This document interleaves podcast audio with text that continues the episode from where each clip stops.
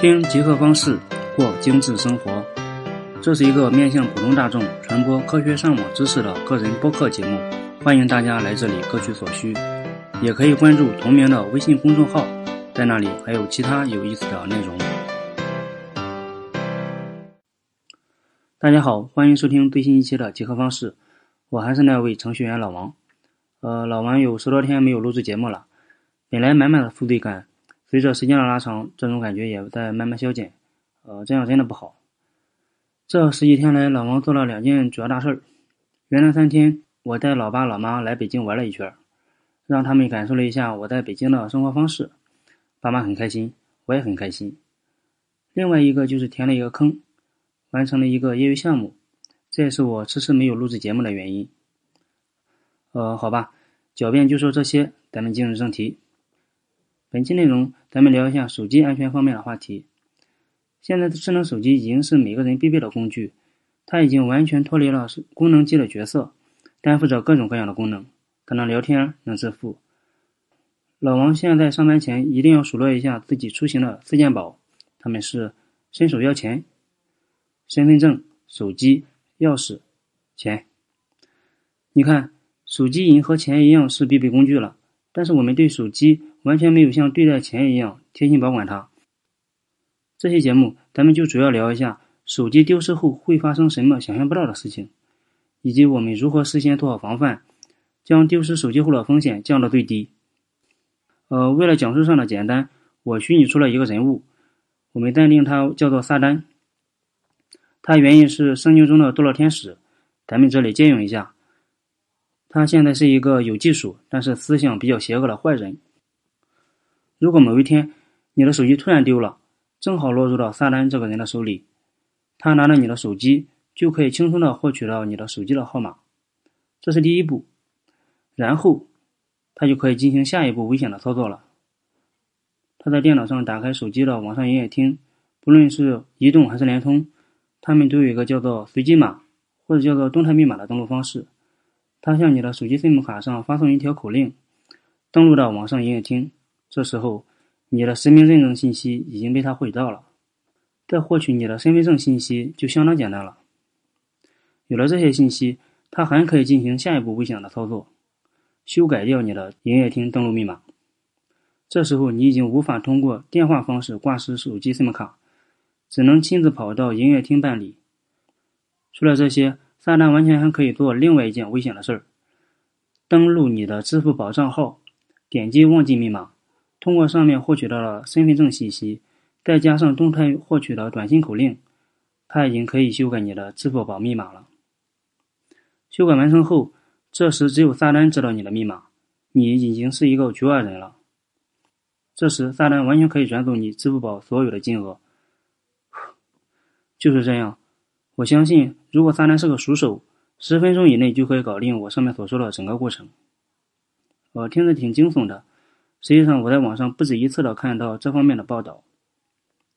如果我说的撒旦就是你身边不怀好意的人，那你就更加危险。呃，这只是一个小例子。那么，我们到底该怎么防范这种情况的发生呢？呃，先说最主要的，其实你只要进行两步操作，就可以让风险降低很多。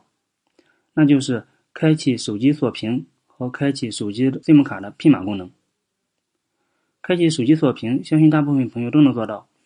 这里注意一点，密码尽量不要带有个人信息。其实我对指纹解锁还是比较排斥的，因为它也是个人隐私的一部分，并且指纹不可修改。咱们主要聊一下手机的拼码功能。你看，我们的银行卡、信用卡都有自己的密码。呃，严格说，信用卡最初是没有密码的，到了中国就有了中国特色，也加上了密码功能。为什么会这样？你可以自行去百度一下。同样，我们的手机 SIM 卡其实也有一个专属的密码，它就是 PIN 码。PIN，P-I-N，全称是 Personal Identification Number，意思是个人识别密码。锁屏是为了保护手机，那么 PIN 码就是保护我们的手机 SIM 卡。PIN 码每个 SIM 卡都有，只是默认没有开启，甚至有很多朋友意识不到它的存在。你在营业厅里拿到了 SIM 卡之后，其实这个 SIM 卡就有了一个默认的 PIN 码。默认 PIN 码一般是一二三四或零零零零。建议没有修改的朋友赶紧修改一下。呃，开启拼码有什么好处呢？我们开启拼码后，在重启手机或更换手机的时候，SIM 卡会强制你输入手机的拼码，只有正确输入才允许你使用这个 SIM 卡。我们在手机的设置里面就能找到开启拼码的选项。如果输入三次错误的拼码，你的 SIM 卡会被锁定，这时只有输入 PUK 码才能解锁 SIM 卡。那么 PUK 又是什么密码呢？它全称是 Pin Unlocking Key，就是 PIN 码的解锁码。这里注意，拼码是可以改变的，但 PUK 码不可以改变，只能是最初的六位数字。在哪里找到 PUK 码呢？我们登录到网上的营业厅，在我的资料里就能找到我们的 PUK 码了。好了，经过这两步设置之后，我们的手机已经比较安全了。下面我再教大家一些小技巧，让这种风险再降低一点。如果你是 iPhone 用户，我建议你开启寻找我的 iPhone 功能。虽然它的功能比较鸡肋，但是我还是建议你开启，以免不时之需。如果手机真的不幸丢失了，请立即打电话给运营商，先挂失手机的 SIM 卡再说。如果手机铁定找不回来了，我建议你登录到 iCloud 账户。在查找我的 iPhone 里，使用抹掉 iPhone 功能，将手机上的个人数据全部抹除，不要迟疑。如果你现在手机上有很多重要数据，我建议你经常备份你的手机。好了，这就是本期集合方式的主要内容，内容比较紧张，希望对你有用。如果你喜欢这些节目，你也可以在手机屏幕的下方为我打赏，支持我的劳动，支持原创。你也可以关注集合方式的微信公众号，在那里还我还会发布一些比较零碎的小知识。你还可以加入极客方式的微信交流群，跟大家伙一块聊聊极客方面的知识。呃，好了，祝大家用机安全，拜拜。